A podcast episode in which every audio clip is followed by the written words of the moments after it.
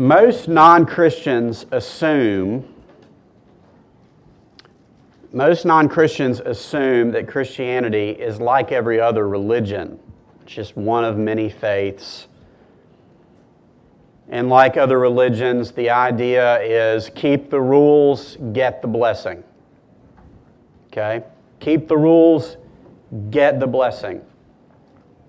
It's really the way that human beings are wired. And that's why pretty much every religion focuses on behavior Pray this prayer. Assume this posture. Light this candle. And we believe that, we do these things because we believe that our behavior has spiritual consequences. That the things that we do matter in some spiritual way. We believe that, we all believe that because it is actually true. Our behavior does have spiritual consequences. Psalm 119, verse 1 says, just one example, Blessed are those whose way is blameless, who walk in the law of the Lord. That's pretty clear, right? Good behavior does lead to blessing. But this is where the similarity between Christianity and, and other religions, this is where Christianity kind of takes a different path from there.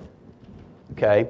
The Bible is also clear from beginning to end that getting the blessing of that verse is not as simple as other religions make it sound. For instance, in Joshua 24, after the nation of Israel had taken possession of the promised land, the people of God renewed their vows that they would follow and obey God. But listen to what Joshua said to them. He said, You are not able to serve the Lord, for he is a holy God. He is a jealous God. He will not forgive your transgressions or your sins. You are not able. And that is what separates the Christian faith from all the others. It's that these two ideas are held in tension throughout the Bible until the cross of Jesus. Serve the Lord. You're not able. Keep the law, but you're not able. So this morning we're in the middle of Galatians. We're in Galatians chapter 3. And the Apostle Paul is going to continue his argument that the Jewish people have misunderstood the purpose of the law. And because they've misunderstood the purpose of the law, it is now hurting their understanding of the gospel. And he, he believes, and I believe, that it's crucial for us to get this right as churches. So we're going to be verse 15, chapter 3. It starts this way. It says, Paul says, to give a human example, brothers, even with a man made covenant, no one annuls it or adds to it once it has been ratified. He's saying, we don't add things to a contract after it has been signed, and God doesn't do that either the original terms of the arrangement have not changed, okay? God has not changed, and He has not changed the way He deals with His people. Incidentally, this is why I'm not a dispensationalist. Because I don't believe the Bible is a story of God changing plans repeatedly. It's the story of one plan being slowly revealed throughout Scripture. Verse 16. Now the promises were made to Abraham and to his offspring. It does not say, and to offsprings, plural, referring to many, but referring to one, and to your offspring, who is Christ. So, what Paul does here is he draws a line from Abraham to Jesus, and rightfully so. And we've talked about the covenant with Abraham before. Do you remember what happened? God instructed Abraham to basically cut up these animals and make this path of blood, right? And that's how people made official promises to each other thousands of years ago. This is the kind of thing they would do. And the idea was that two people would walk that path together as a statement. And what they're saying is if I break this promise, you can do this to me. Okay, so like cross your heart, hope to die, stick a needle in your eye. That's the idea here. Like if I, if I break my side of this bargain, may this happen to me. Okay? But what happened with the covenant with Abraham is that instead of God and Abraham walking it together, God put Abraham to sleep. And God walked it alone. What did that communicate? It was God's way of saying, I will keep my side of this covenant, and when you break your side of it, I will die. And so that's what Jesus did. And Paul sees that connection between Abraham's covenant and Jesus. The work of Jesus was the object of even Abraham's faith. Verse 17. This is what I mean. He says, The law, which came 430 years afterward, does not annul a covenant previously ratified by God so as to make the promise void. So he's saying Moses came hundreds of years after Abraham, and God did make a covenant with Moses, but it wasn't a completely new thing. Verse 18 For if the inheritance comes by the law, it no longer, com- it no longer comes by promise, but God gave it to Abraham by a promise. So, what's he saying? He's saying the plan did not change, the promise did not change. God did not move the goalposts, right? He didn't first say, I'm going to interact with you on the basis of faith, but now we're going to add some more stuff in how I interact with you. And, and, and that's how it's going to operate. Now, he didn't move the goalposts, God simply provided some new information. Why?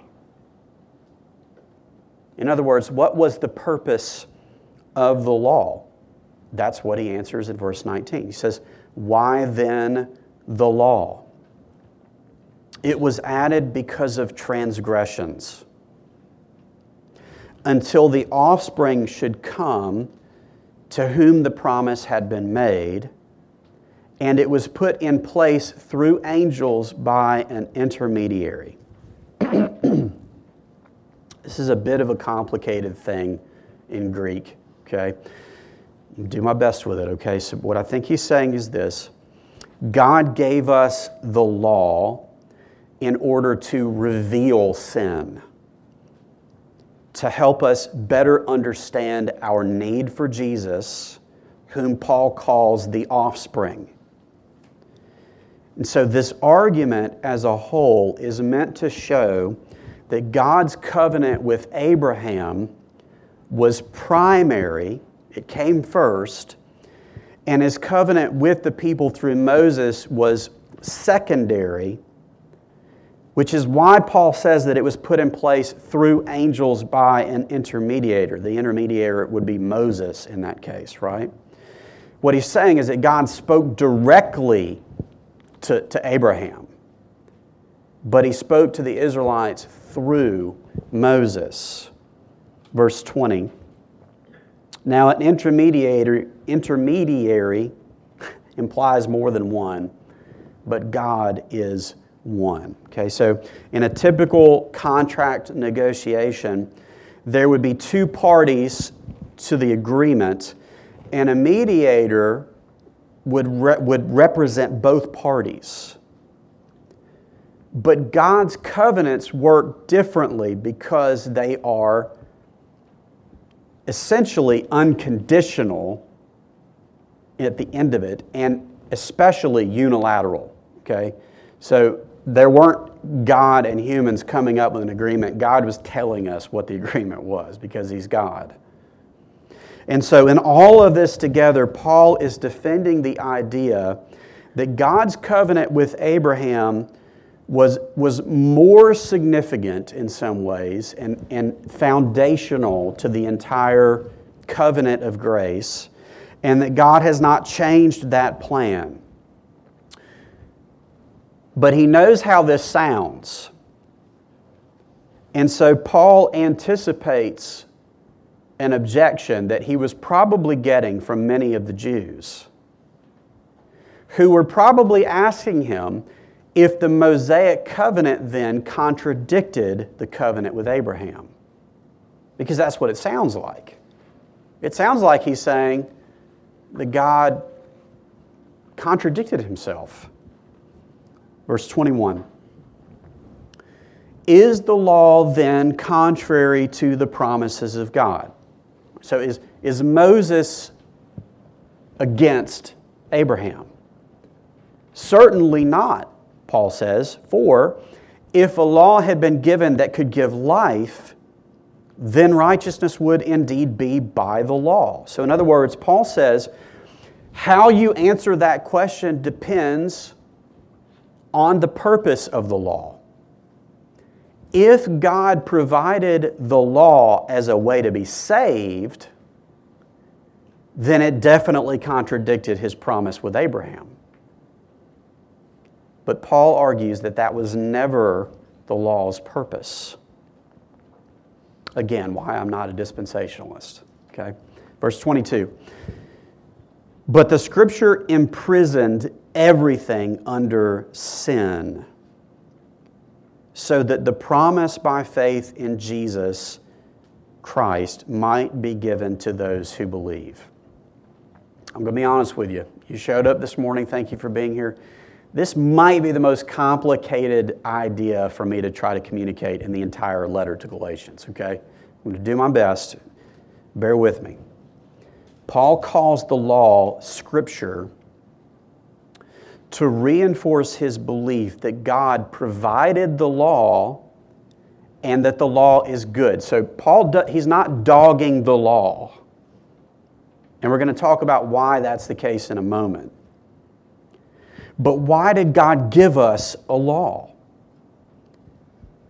He says very clearly because the law imprisoned everything under sin. What in the world does that mean? Okay? I'm going to try to illustrate it for you. I want you to imagine that you were born in a prison. And all you've ever known your entire life was the inside of that prison. All you've ever seen is bars and cement. And you get the same meals every day, right? Bland, simple food. Gruel for lunch, gruel for dinner, right? Just every day, same food. You wear the same clothes, the same prison outfit every day. And that's all you know, and it's all you remember because it's all you've ever known. Can you imagine that? How could someone convince you that the world is better outside of that prison? They could describe it to you. They could show you pictures. They could sneak in better food. But all of those things, though helpful, would be very depressing unless you had some hope of actually getting out of prison, right? All those things would do is make you feel worse about your situation and want something better.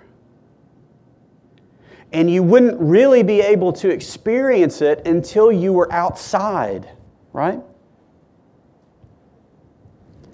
In a similar way, the law is good but it cannot get you out of prison. It just makes you want to be out of prison. It holds up a mirror and it shows us our chains, and it shows us the bars, and it shows us the cement, and it doesn't let us stay comfortable in the prison of our own sin. It makes us long for something better. But it would be very depressing if all we had was the law showing us and reminding us of our folly and our danger with no power to change the circumstances at all.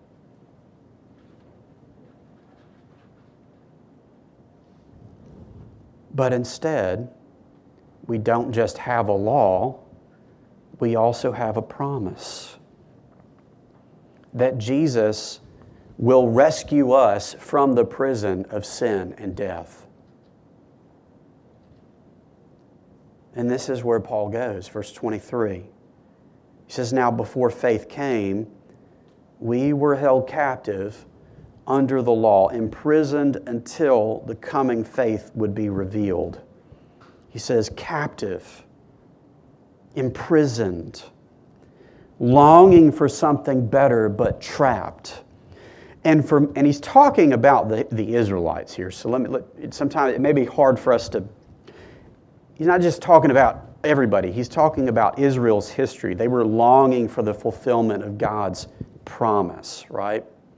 It's kind of like the, the train whistle in that Johnny Cash song, where he's stuck in prison, but he can hear the train in the distance, right? And he says, I, I bet there's rich folks eating in fancy dining cars and they're all drinking coffee and smoking big cigars, right? You know that song?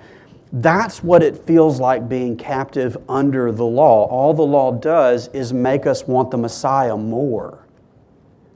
And that was exactly the point of the law, according to Paul, verse 24. So then, the law was our guardian until Christ came in order that we might be justified by faith. But now that faith has come, we are no longer under a guardian. In other words, because they are now justified by faith in Christ, the Jews were no longer waiting for the Messiah, meaning they were no longer held captive under the law. So, what does that mean for us? I'm going to give you three things. The first is this just want to make mention of what I believe to be the importance of church history. We are tempted to, to only see what God is doing in our moment, in our churches, in our families. It's very easy for us because we live short lives we forget that God has been at work in all generations before us, doing something, and that we have something to learn from that. Because what Paul just did in this chapter is he weaves together 2,000 years of history to show us how God was working through it all.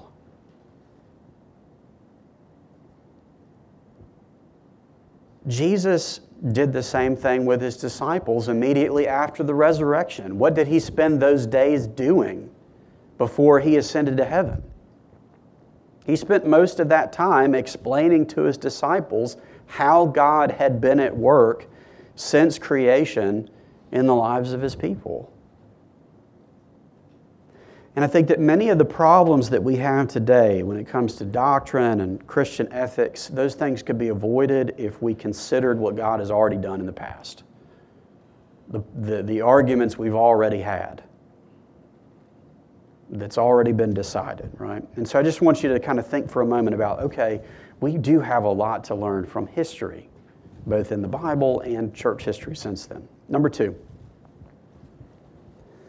I think it is important for us to know that God doesn't move the goalposts.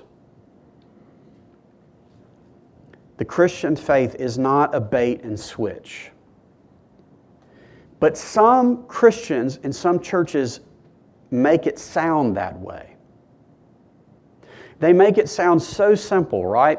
Pray this prayer, believe in Jesus, but then once you're in, they start loading you up with other things that sound necessary for salvation. And that can be very confusing for people, right? Especially for new believers. And so we need to be clear that Christians are saved by grace alone, through faith alone, in Christ alone, as revealed through Scripture alone, to the glory of God alone. Okay, so we have to be very clear about that, that, that it, as my brother prayed, we're not adding anything to salvation. That is grace and faith. Okay? God absolutely intends to sanctify us, to make us more like Jesus. But if we are united to Jesus by faith, if that's true, then we are already justified. We are no longer condemned, and that does not change. So that's number two. Finally, and this is the one that I, I really want us to, to think on and chew on as a church. We need to see the value and the necessity of the law of God.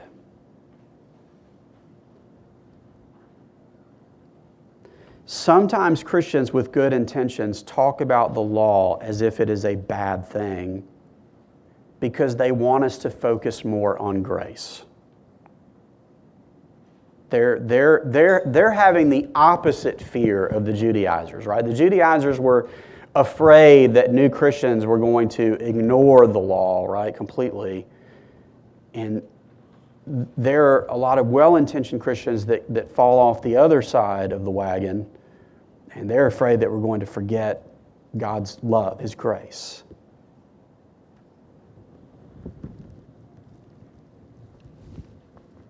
And that is a false dilemma.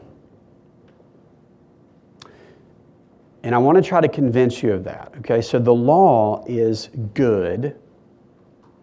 And if the purpose of the law is what Paul says it is, and what he's saying is, we will not rightly or appropriately yearn for Christ without it. John Stott, as he says, not until the law has humbled us even to hell will we turn to the gospel to raise us to heaven.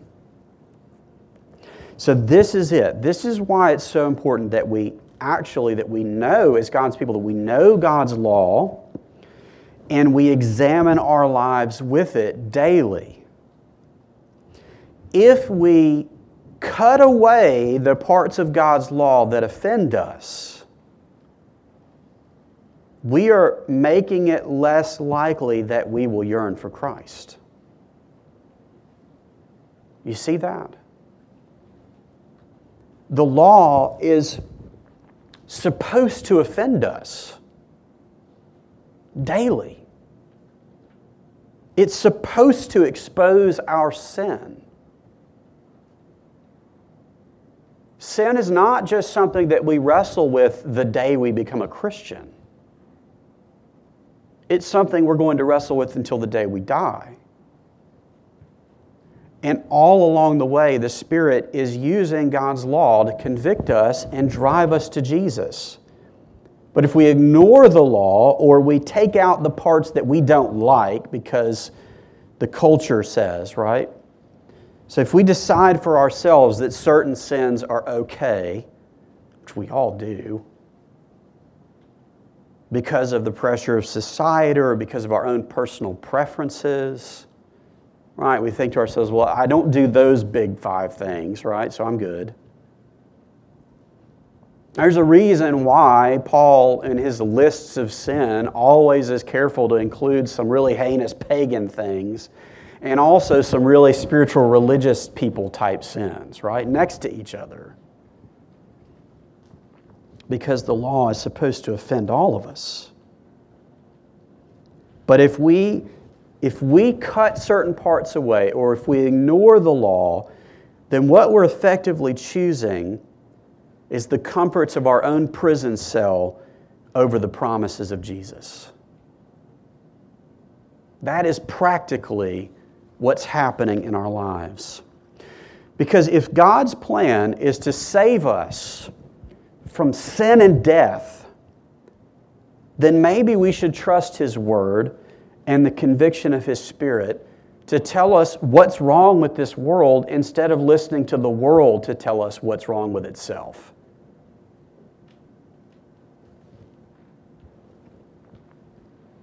Remember the, the tension that we talked about at the beginning of the sermon? Keep the law, you're not able. Keep the law, you're not able. Okay? The greater that tension in your life, the more you will feel your need of grace. The more you will need Jesus, and that's the point. But if we dull our sensitivity to sin, if we soften our understanding of sin, if we start to believe that no one really deserves the condemnation of a holy God, then we won't feel a need for Jesus at all. And there's really no point to Christianity. Jesus died on a cross. he suffered the actual wrath of God for sin.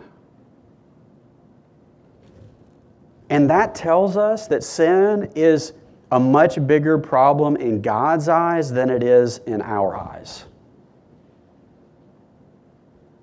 And that's why Christians keep going back to the cross, is because it forces us to remember how much we need the grace of God because it resolves that tension between God's law and our inability to keep it, between God's holiness and His love. Amen? And so, as we come to the table, this is also meant to be a visible picture, a physical reminder of exactly that the place where the wrath of God met the grace of God in the person of Jesus Christ. In his body and his blood that was shed on our behalf, in our place. God made him who knew no sin to be sin so that in him, in him, we might become the righteousness of God, right? And so when we do this once a month as a church, we are enacting that union with Christ. We are enacting that that replacement, that, that exchange. And we don't come to this table because we've earned it. We've, in, we've been invited to receive it in faith, as we talked about last Sunday with empty hands, right? In just a moment, I'll pray and we'll do what we call the words of institution. And um, the way we're going to take communion this morning is everyone will come down the center aisle and get both of the elements and go back to your seats, and then we'll all take it together at the end. Um, just want to remind you that uh, you don't have to be a member of our church to take the Lord's Supper, but you should be a member in good standing of some church that preaches the gospel. Um, young children who haven't yet professed their faith can come and, and watch with their parents, but they don't take yet because we want them to come to the knowledge of Jesus Christ themselves and profess that faith, okay?